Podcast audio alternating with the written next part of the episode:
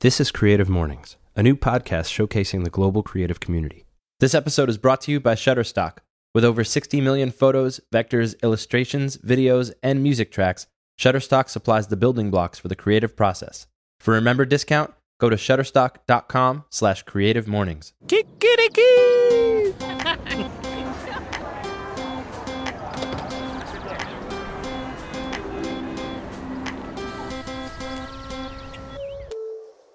Hey everybody, this is Matt. We did it! Welcome to episode two. This means we can relax a little bit and put our feet up, not have to worry so much about formalities and introductions. For those of you with us last week, welcome back. And if you're joining us for the first time, hi. If you're interested in learning more about Creative Mornings, I recommend at some point hopping over to last week's episode with Casey Gerald. Before his talk, we spoke with Creative Mornings founder Tina Roth Eisenberg. On today's episode, we're featuring Jessica Hische. Jessica speaks on the intersection of arts and technology through the lens of web typography as part of a special art and tech themed month from back in June 2012. Jessica Hische is a renowned letterer, illustrator, web designer, and self described crazy cat lady. For a bit of context, Jessica created the Tilda font for the 2012 Wes Anderson film Moonrise Kingdom. The font has its own dedicated website at tilda.fontbureau.com if you want to check it out. In this talk, Jessica shines a bit of light on the rock stars of typography and that lack of communication between the design community and everyone else. You know, the simple things like knowing that font you may have huffed about not being free actually came from a person putting in days and weeks and months of hard work and passion. Mainly, though, her talk gives a call to action for designers not to be afraid of technology. The event took place in Vancouver, so I spoke with Creative Mornings Vancouver host Mark Busse. And if you were with us last week, you already know Mark. He's the voice behind our first ever Rooster Crow. Oh no.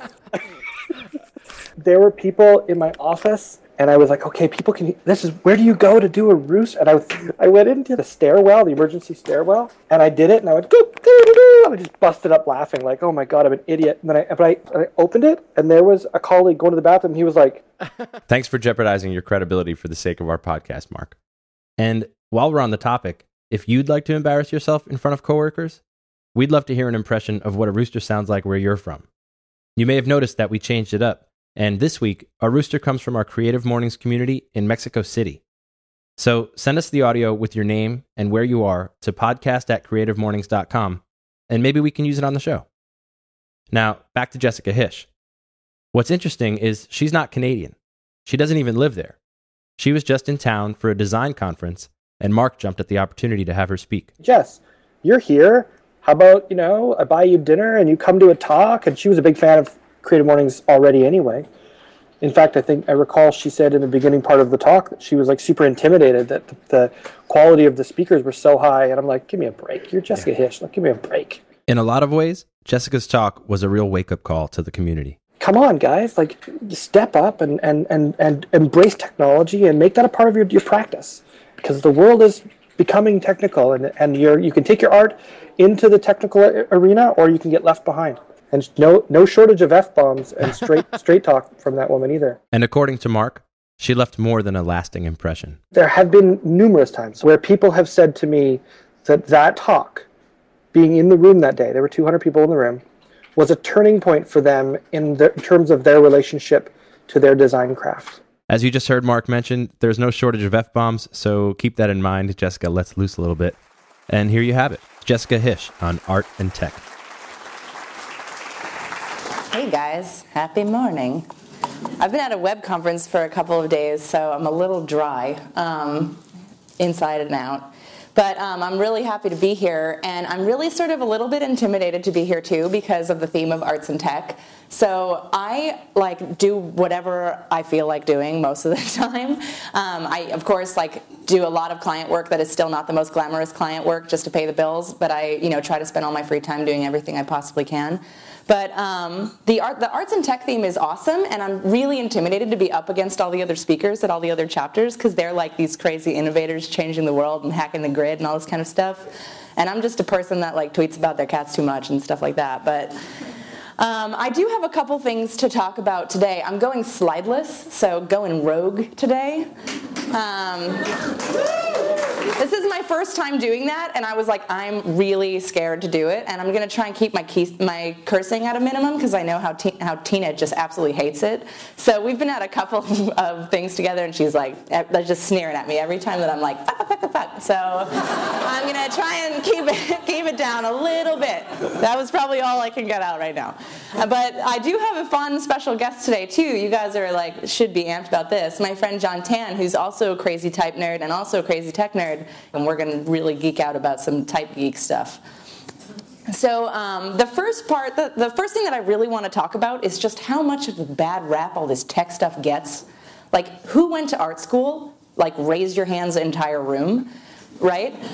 Um, you took a class to learn Dreamweaver or Flash or something, right? And they were like, oh, don't bother looking at the code view. Like, it's fine. WYSIWYG all the way. You know, it, everybody sort of made it into this thing, like, and it's, it's, I don't know who to place the blame with. There's a lot of people that try to, to make tech into this unsexy, really like just disturbing thing that you save for the super nerds that work in windowless rooms you know? And and because of and because it was something that was mandatory too. Like when i was in art school you had to take a web class whether or not you ever felt like doing web design. So everyone knows that as soon as you make something mandatory it becomes the opposite of what you want to do for a living um, I've been wanting to learn a second language forever, and I refuse to learn Spanish, even though I live in the middle of like the mission in San Francisco, and like it would honestly help my day to day to learn Spanish. but instead, I want to learn. Oh, maybe I'll learn Finnish. Maybe I'll learn German. You know, like something completely useless that I won't use because then it's fun. It's fun to learn things that aren't helpful. You know. But I think what ended, what ended up happening with a lot of like the, the web codey stuff is that people made, people made it, into, it's too hard for you, you don't want to do it, it detracts from the cool, it detracts from the fun. And, and it's so fun. It's such a fun thing that is not intimidating to learn. And we have to totally, completely redo our opinion of what it is to learn that stuff. Um, I know you guys have seen like hovering art directors, right? Like the website.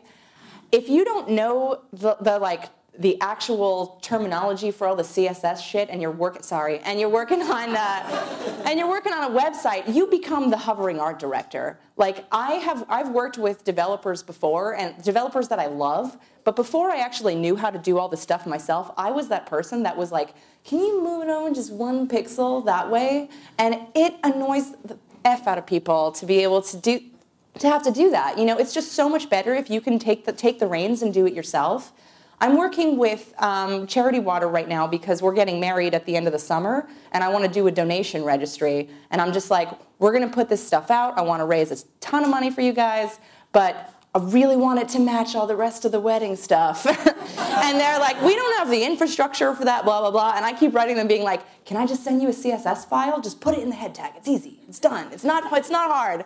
But it's one of those things like if you know how to do that stuff, you can totally like people that don't have the infrastructure you can make the infrastructure happen for them and and that's just like you have to learn the tools to make awesome stuff like you don't not learn it just because it seems intimidating if you want to make cool things you got to learn the tools it takes to make them and i've been talking at a lot of web stuff lately which is really funny because like for professionally i do no web design I do a ton of web stuff for my own projects, but I don't do any of it professionally. So I kind of love being like the token zany girl on stage showing pretty pictures all the time. Um, but at the same time, I like really love to just like punch designers, like web designers, in the face that refuse to learn how to do HTML and CSS. Because if I'm like a letterer and I can learn how to do it myself in six months for like a thing that's completely unrelated to my career, I just think it's lazy if you don't learn it yourself and this is to go live on the internet and a bunch of people are to rain down shit on me for it but i really believe that's true. I mean if you're a mechanic you're not like meh okay i'll learn only about this one thing related to cars and then just outsource everything else and make my customer's life a complete hell you know? You, you learn the tools that you need to learn to make the things that you want to make. And sometimes it is like completely unrelated to your field but i wouldn't be able to do any of the side projects that i do if i didn't learn it. Because I have like 10 or 11 side projects that I put together, which is like, it's wonderful and also the bane of my existence sometimes because I'm like, oh, I gotta post another thing. Why did I make this thing that's ongoing? I, I should hire people, but it doesn't make any money and I don't know what to do about that. But you know, you limit yourself to making making only things that can be highly profitable if you if you have to outsource all the tech. And if you learn it yourself, you know, you're the che- you're your cheapest labor. You know what I mean?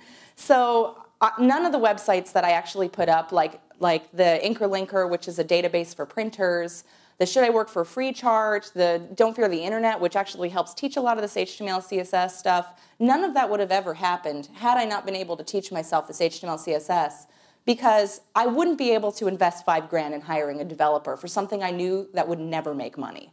Like, it's it's sort of you have to if you have a thing that you want to do don't be lazy and wait and just be like oh i guess i can't do it because it'll take me three weeks to learn the thing that i have to learn. Like just grab the reins and fucking do it. I'm, I'm just gonna go ahead and curse. It's just i can't hold back. I can't hold it back. Whew, sorry. Um, yeah whatever. You guys know me. I, this is what i do. The first point that i really wanted to make um, at this like arts and tech thing is that tech gets a bad rap and you know, a lot of the tech people are like, we need to integrate art into our tech. But I think there's a lot of art people that need to integrate tech into their art. You know, because it's not that difficult. It's not. It's fun. It's like doing crossword puzzles. And like, I'm, I'm trying to learn all this crazy JavaScript stuff and I have to stop myself because I know that it's totally useless for like actually my career, but it's just so fun to learn. And anytime that you, like, that desire to learn is really the only thing that you should have picked up in college. Like, your your college career is your your diploma is not meant to like be this definitive you have all the knowledge in the world go out and make shit. It's to actually the, the only thing they have to instill in you is like the thought that learning is fun. And a lot of people pick it up earlier because they go to good high schools or they go to good grammar, grammar schools and have a mentor. But that's the only thing that's important to learn in college is that learning doesn't stop in college and that you have to really take joy in learning this new stuff. And tech is so fun to learn and you know, now I'm surrounded more and more by them because I live in San Francisco and you can't spit and not hit like some weird iOS developer or something like that. I swear to God, coffee shop dialogue is so much more intense now. Like, I, when I first moved there, it was totally novel and fun. I was like, oh my God, everybody's talking about venture capital all the time. And then like three weeks later, I was like, oh my God, everyone's talking about venture capital all the time. you know, so I was really hungry. I'm like, can I just go back to Brooklyn? Can someone be talking about some snooty band or something?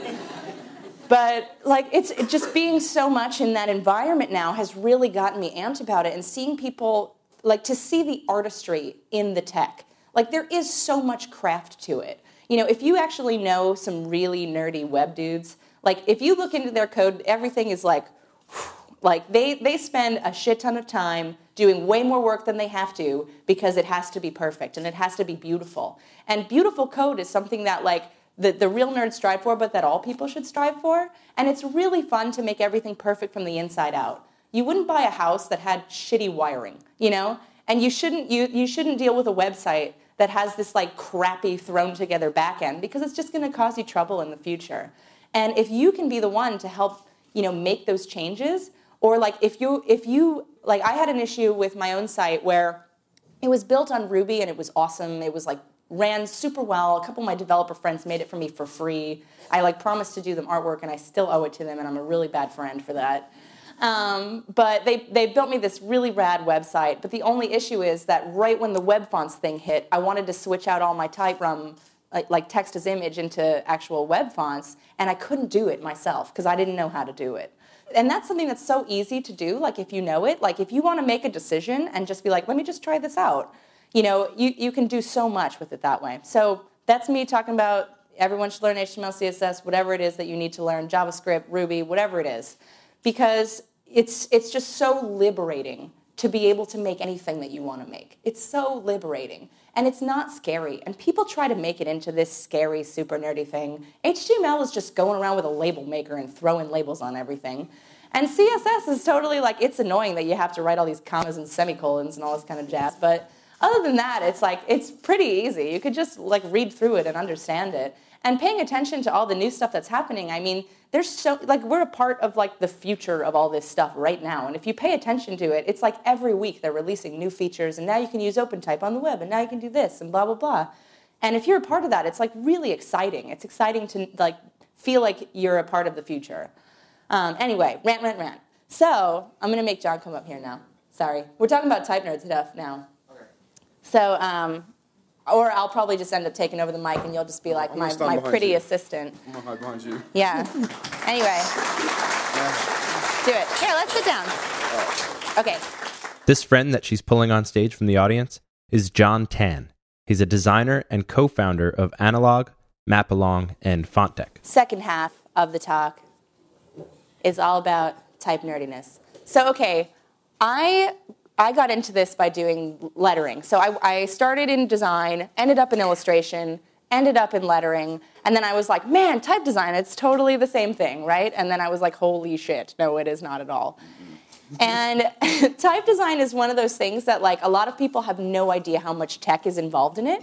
And a lot of people don't even think about type as being a thing that people make, you know? And that's, I mean, Jon, you were just talking about like how many Unicode characters there are yeah. just right before this. Anybody in the room know how many Unicode characters there are in the range? 880. no. 65,000? 65,000. 65,000 over different characters or glyphs in the Unicode range that a, a single typeface or a font of a typeface could have in it.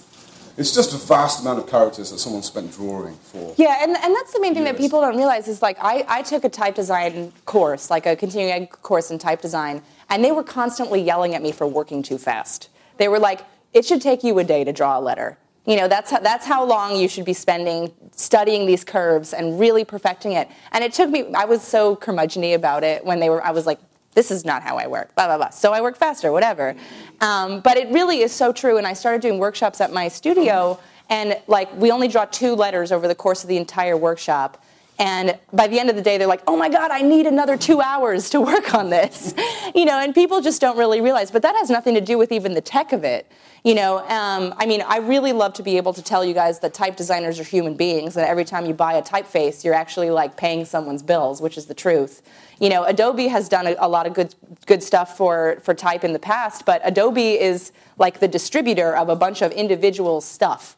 You know, so like Ale Paul is a single dude, and he makes all those script typefaces that you all put on your wedding invitations, and it's crazy. But they're spending what two years, kind of embedding the idea of something into the curves of a typeface, and that's just drawing it, right? And then you've got to produce fonts from that, and the fonts have to work on multiple different platforms in different scenarios. So you've got a regular weight, and then you've got a book weight, and you've got all the different variants of weight and condensed or extended in this whole family. So type designers are kind of doing our job for us. They're kind of providing us with a toolkit. And on the web, it's even more so. There's a new uh, typeface by a guy uh, called uh, Type from uh, Sweden, Type from Sweden, I think it is, Goran Soderstrom. Goran, if you ever see this, if I got your name wrong, I'm really sorry. His typeface is called Siri, and he's drawn it specifically for the screen. You know, and he's taken time and time and time to think about how he can help designers. Yeah, and I, Jon showed us a slide of this yesterday. I was actually not aware of this typeface yet, but it's this little tiny stuff like in the screen version, all the like tiny, like on a lowercase t, you know how sometimes the top of the t kind of curves up a little bit? It's flattened out for screen because then pixels won't try to interpolate whatever that little jobby is up at the top. I, I use really proper type terms all the time. and uh, yeah. So you know, and you've got like then you've got Frere-Jones, who you know they spent probably in secret, but not really in secret because everybody knows. Like the last couple of years, redrawing all of their typefaces ready to produce them for the web. You know, and the reason it's taken so long is because I think they're just applying huge amount of diligence to testing all of their faces. Um, I think it's Jonathan Hoefler who said that typeface is an idea, yeah. Um, and um, a font is just an expression of it for the sort of purpose that it's, that it's there to serve, like the screen. And the thing that, like, you don't, like, you guys made work three years ago that you absolutely hate now, right? Like, think about your portfolio three years ago. Typefaces are out forever. Like they are the they are that student project that comes back to haunt you on a billboard in the middle of like the mall. And so they really have to pour so much more time into it than you'd think. And you know how like you guys get frustrated because you feel like people aren't making tools fast enough for you. You know, there's like the tools are great, but it, they could be better and it's not getting fast enough. Imagine if your community was like a hundredth of the size of the design community, how no one wants to actually make tools for you. Like there are a couple people, but all the tools are coming from within the type community. So a lot of people don't really realize that a giant number of type designers do a ton of Python programming to make scripts for themselves to like expedite their drawing process. And like so I was a part of this uh, type at Cooper program in the States and that was one of the things that we did. We did a Python workshop that was like a full weekend workshop of all learning Python scripting. And that's just something that people don't realize. And now, like FontLab is sort of has been like the industry standard for the type design community, but everybody hates it because everybody hates it when there's only like, you know, one program that's not getting updated often because it's for this tiny community. So a lot of a couple type designers took it into their own hands and actually wrote their own programs. So this dude Georg Seifert made this program called Glyphs. So it's Glyphs app, and you can buy it in like the App Store through your Mac, and it's super Macy and pretty looking. Um, but it, he is one guy that made this program, and you can write him when you when you're like, I wish it did this. He's like, cool, I'll do that. You know, and like. and a lot of people don't realize that about like type in general. If you write a type designer and say like, "How come your typeface doesn't come in a 300 weight?" They're like, "Here you go." You know, like, like we'll, we'll work on that. We get enough requests and we work on it. Um, but it is such like it is such an open community and like able to. It's so malleable and it's so it needs your opinion. It needs designers' opinions to move forward. And a lot of people don't realize how accessible type designers are because you know, we all went through that trend in like the late 90s and early 2000s where everybody was trying to be a studio or trying to be a corporation because cli- they felt like clients really wanted them to believe that it was they were like this big company and not just a person working in their pajamas. And I think that type designers have felt that the most out of all, out of all of the communities because they branded themselves as studios and then everyone just thinks that they can steal from a corporation instead of stealing from a person. And so that's a, that's a major, major PR problem within the type community. And web people have the same issue where they don't, they don't, there's not enough outreach, so people just don't realize that like there's people behind all these things. Yeah, no, absolutely. I think you know if you're ever interested in a typeface and you want different variants or weights of it or something like that, or you just want to find out about it and what's in it, you know, I think if you write to a type designer, they're so happy to talk about type to potential people who are interested in it and customers, I think. Yeah. it's such a tiny community as well. It's really easy somewhat to get involved in. Even just to lurk, right? I lurk on the A-type list. Because those people are way too smart and know way much more about type than I ever will. So I lurk there hearing these amazing conversations about what's going on in, there, in, in this very small community. And no, I encourage you to have a look at that um, A-type as an organization and join the mailing list if you're interested in this stuff. There's a couple of conferences for type stuff, and ATypI is kind of like the big international one, but it is so nerdy. Like, if you go, you will be just soaked in nerddom the entire weekend. Um, a couple of the other ones are a little more low key and like sign painting and blah, blah, blah, but ATypI is like legit people presenting all kinds of crazy shit there.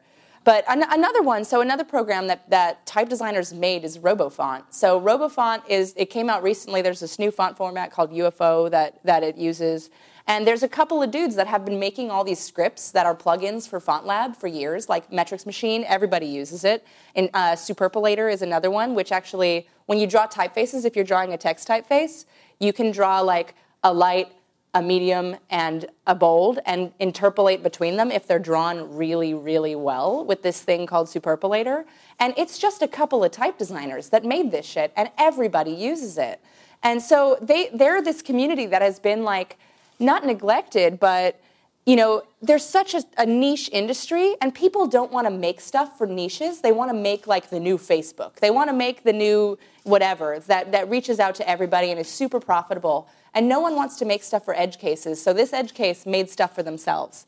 And that's why I think that like type is type is really my favorite intersection of the arts and tech stuff because most people don't know how much tech goes into it. Or like even if you think about open type stuff, like open type is awesome and you can make typefaces do so much. Sometimes it's really subtle and sometimes it's really crazy. But it's amazing to do. When I worked on the Moonrise Kingdom stuff, I made contextual alternates for when the, the at the end of the word, so that it wouldn't have these like long upstrokes where you know like how the typeface connects to each other. I wanted them to be a little shorter, so it looked more purposeful and didn't look like it was just a canned typeface. But you have to actually program that into the typeface yourself in a language that looks like kind of like flashy stuff. It's like sub A by B when this equals this. You know, and that's not something that a lot of people realize that these type designers are going into the OpenType palettes and writing all the kerning tables and writing all of the, you know, all of the contextual alts and the ligatures and the discretionary ligatures. And what totally sucks is that no one knows how to use that shit. No one turns it on in the OpenType palette. The, the main issue is that a lot of type designers release PDFs along with their typefaces, and have you ever read a PDF that came along with your typeface? No one. No one reads them. And so it's an advocacy thing. You know, there's not, there's, the community is so small and so insular that people don't actually, there's not a lot of outreach. And the thing is, a lot of the type stuff is not very sexy to the design community at large. You get a crazy type nerd to come speak at a conference and everybody glazes over. But I'm like in the front row taking feverish notes and stuff like that. And it's, it's something that not a lot of people know how to use. And just so you guys know, there is a thing called the glyphs palette in Illustrator and InDesign where you can access all of the all of the characters in a typeface. There's a thing called the Open Type palette where you can turn on ligatures, discretionary ligatures, other things like that, contextual alternates. They're just little buttons. You, you click them and unclick them. And most people just don't know how to get to it or don't think to do it. And I, you know, as someone that sells my own typefaces, I'm constantly fielding these emails that are like, my typeface doesn't have swashes in it like it said it would. I want a refund. And I'm like, I'm like, okay, open up this, blah, blah, blah, you know. So I've had to start like whenever people buy a typeface, and I don't want to talk down to people when they buy things, you know, telling them about this stuff in the email when they buy it, just to be like, and just so you know, this stuff is there. You just got to do this to get to it. but yeah, and I mean, it's one of those like the the the real nerds make these crazy typefaces that like have all these crazy features and no one uses them, and it's so upsetting when you see like this mm. awesome display typeface that has all these insane open type features in it, and it's just only the default characters all the time. And they're really beautiful. And they're beautiful, and they have shit built in like like the open type feature that it, it determines when your pen would have run out of ink and swaps out a character. You know, so like the pen picks up and puts it back down. And that's some nerdy stuff. That's some really nerdy stuff. And it's awesome that they do that, and it's sad that no one knows that that's real. Mm, But even on a simple level, you've got a, a typeface like Pimlico from Fontsmith by Fernando Mello, and it's got all these beautiful swash um, caps in there that you can use.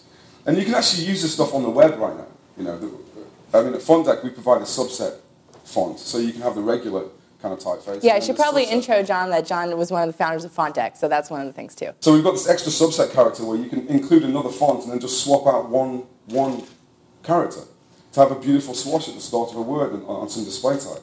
And we can use this on the web now, and you could use it in every single browser. But you know, it's just got to just digging into it and finding out about that sort of stuff. And those kind of tiny details, to me, in type at least, they paint pictures in people's minds, like emotional pictures. Just little changes like that, and paying attention to them. And that's kind of where the science and the, the, the technology and the art intersect. Because think fundamentally we're all designing for emotion, and type has such a massive part to play in that.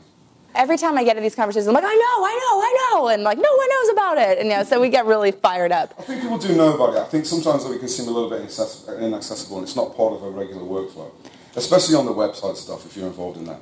You know, it's all kind of a bit, a bit new and it needs trying out. You need to get comfortable with it. You know, do all the, do all And the main thing too is when it comes to when it comes to type, it takes so long to appreciate the subtle stuff. Like so long. When you first start out as a designer, you're like in love with all the crazy display stuff and don't give a shit about display or about text type.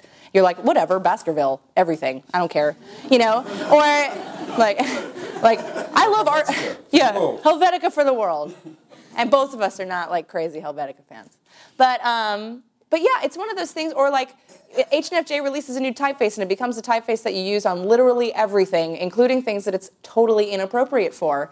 Because people people fall in love with a typeface but don't realize that you can't just fall in love you have to like use it appropriately. So people ask me they probably ask you all the time like what's your favorite font? Which is like the dumbest question ever like for one it's a dumb question because it's kind of a default question but also i really believe that if you have a favorite font you're using that font inappropriately like it's okay to have a favorite foundry that you return to over and over again. It's like a fashion designer. You know, like if there's a fashion designer and you're like, they just make stuff that fits me, you know, and you go to them over and over again every season to get the thing that you think is going to fit you, that's great. But if you have a favorite font, you're using some like super friendly serif on like a really serious affair, you know? Well, we didn't have a choice for a long time, right? I mean, if you work on the web, we had a very, very limited palette for such a long time. Really, we only had like Arial, Verdana, and. Yeah, yeah. You know, everything else is really, you know, a bit kind of rubbish, even trebuchet. But, you know, I- so we had such a limited palette, we got used to not even thinking about it. And now we have to think about it, and it can, and it can seem really complex. Well, you know, me, what I think is so awesome though is that like the, the web community is such this like underappreciated community of people that are hyper nerds like a lot of times and everyone's like oh website? I can get that for $200 on the internet you know? And like you're like oh my god. It's the same way we feel about 99 designs and all that kind of stuff you know? Like they have a hundred times that of a problem that we that we regular designers do because we can just accept that most of the world is going to look like shit because no one wants to spend money on design. And we have to do what we can to advocate for ourselves you know like we have to if someone comes to you and says i have a $99 budget for a logo don't just dismiss them and tell them that they're a moron. You have to be the one to tell them like you know what you're going to get for $99 i can give you a logo for $99 it's called boop boop boop here you go. Like you know? Like. Like you have to tell them what our value is because if you're not advocating constantly if you're not the one helping to educate people you're not changing the game. You're not the one that's like helping us to get better prices later helping people to appreciate the people that have this insane craft that are doing it. And you know i, I, I talked at a conference recently and someone really drove this point home that the best way to make sure that something's going to like get better and, and improve is to like financially support it and if you don't buy good typefaces like if you don't if you don't actually like show foundries that they're doing awesome stuff by going about it the legal way and buying the typefaces they can't make awesome stuff in the future you know like you kill you kill their ability to make stuff by not financially And supporting they're it amazingly good value, though. I mean, I, I feel like a kind of a bit weird advocating for this, but they are. I mean, Yeah. this is a tool for life. It never, it never, it's never going to get weaker. It's never going to change and degrade and become out of date. Yeah. It's a thing that you have for life. Yeah, a big thing that a lot of people don't realize is like, when was the last time you bought software that 20 years later still worked on your computer? Think about it. CS6 people that I don't have that yet. But yeah, I mean, Me neither. yeah. I mean, like all other software that you buy, you upgrade it every year. And a typeface is software that you install on your computer that should be future proof. It just works forever. And how, how often does that happen? So you can't get super upset when something costs $100 because you can use it for the rest of your life. You know? really, most of the really expensive, expensive sort of uh, super families that I see, you know, they're kind of like twenty dollars per per font.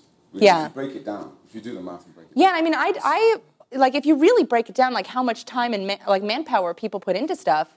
Like if you, if, even if you take H and FJ, which is like a super successful type foundry, like people support them like crazy. But if you take something like Gotham that took a year and a half to make, divide that by the salaries of 15 people plus two owners, and the overhead of a studio, uh, a, a place in Manhattan to house those, you know, 20 people, you're talking a massive overhead to make a typeface for a year and a half, and it takes time to earn that back. And you know, like H and FJ are just complete rock stars, so they can do it. But like for every one of them, there's these type designers that are making these outrageously awesome text typefaces, spending two years doing it, and having people bitching that they charge fifty dollars for it. Yeah, I think I think Jos Buivenga made Museo, drew Museo in his spare time. He Yeah. for fun, for love.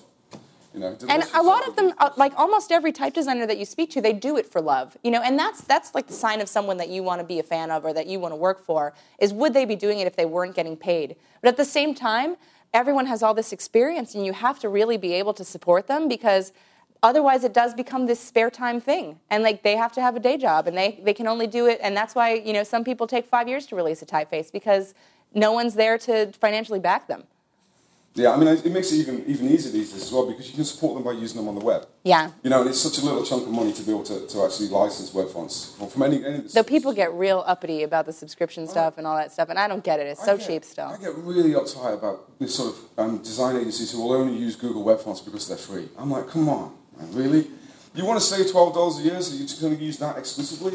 It, it- it's kind of an investment for me. I see it as me investing in my own craft because if I if I license these things, they're just going to be more and better of them. Well, also, I mean, I, when I think about how much useless stuff I do on the day to day to make myself happy that costs money, like I'm like, oh my God, I'll get a massage for $75. You know, that's three typefaces.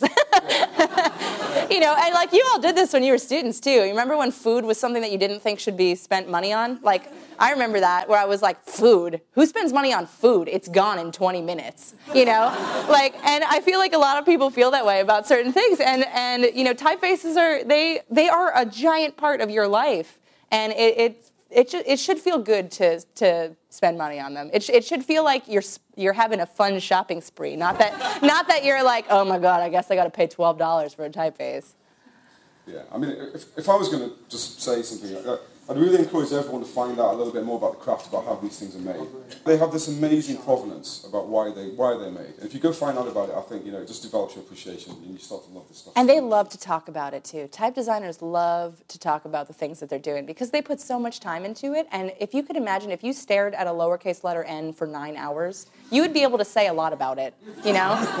so they like if you read the PDFs, read the blog, the blog posts, you know, read the materials that they put out with it because it's brilliant. It's brilliant to see the process, and everyone so everyone's obsessed with process. That's why there's so many Q and A blogs out there, and there's so many like inside your studio, la la la, you know. But this is like a whole group of people that spend so much time and effort and and are just sort of the pushed to the side.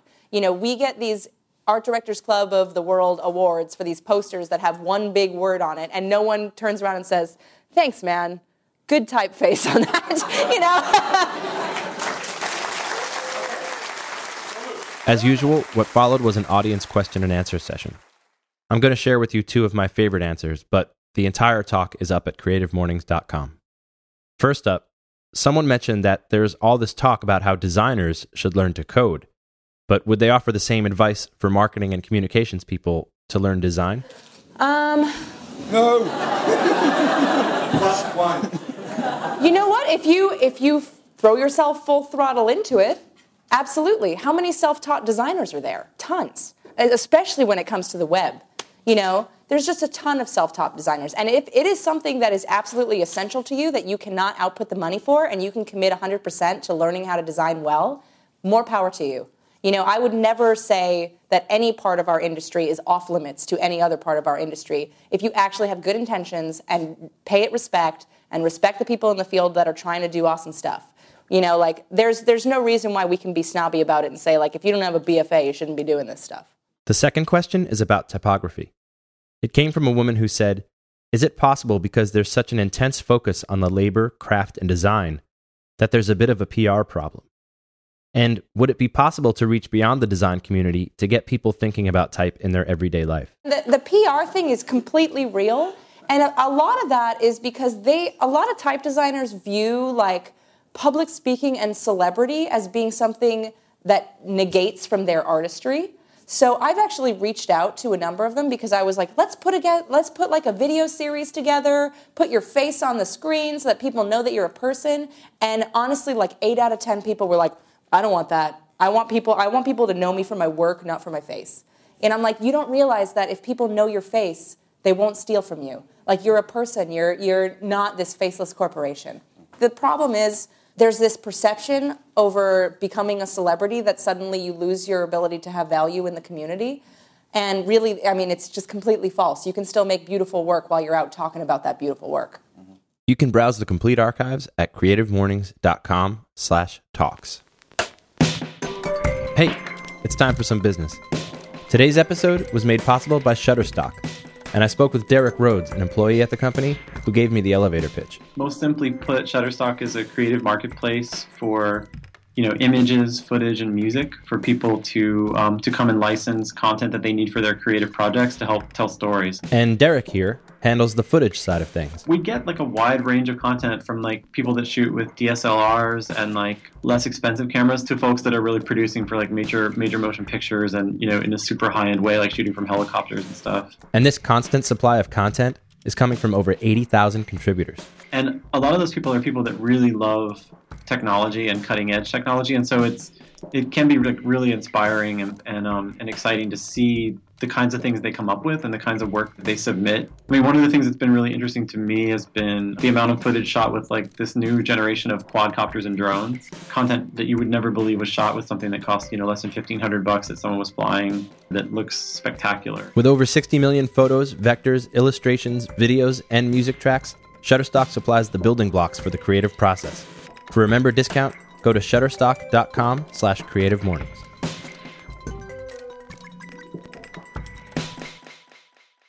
So last week, we asked you to send us your voice memos with the answer to our question, what does it mean to you to lead a creative life? The response has been amazing, so please keep the submissions coming. Here's Bobby from our New York City community. To live a creative life is to just feel comfortable and expressing yourself. And for me, it's kind of not being stuck just through your normal routine of like a desk job, just emailing all day. It's kind of just breaking out of that and finding something that makes you feel good. Send us your voice memos to podcast at creativemornings.com. Next week, we'll hear from President of the Design Division at Sterling Brands and Design Matters podcast host, Debbie Millman. She takes us back to school with her talk, The Top 10 Things I Wish I Knew When I Graduated College. There's nothing wrong with saying that you don't know something, especially if you're a recent graduate. That's the time in your life when you're not expected to know anything. Our thanks to everyone at Creative Mornings Mark Busse, Jessica Hische, and Jon Tan. This episode was produced and edited by S. Mateo with sound engineering, mixing, and original score by Devin C. Johnson at Little Library Studios in collaboration with S. Mateo Music. Follow us on Twitter at Creative Morning. Remember, it's singular. And use hashtag PodcastCM when you tweet at us. For a complete archive of talks or just to get involved, go to creativemornings.com. That's all for this week. Thanks for listening.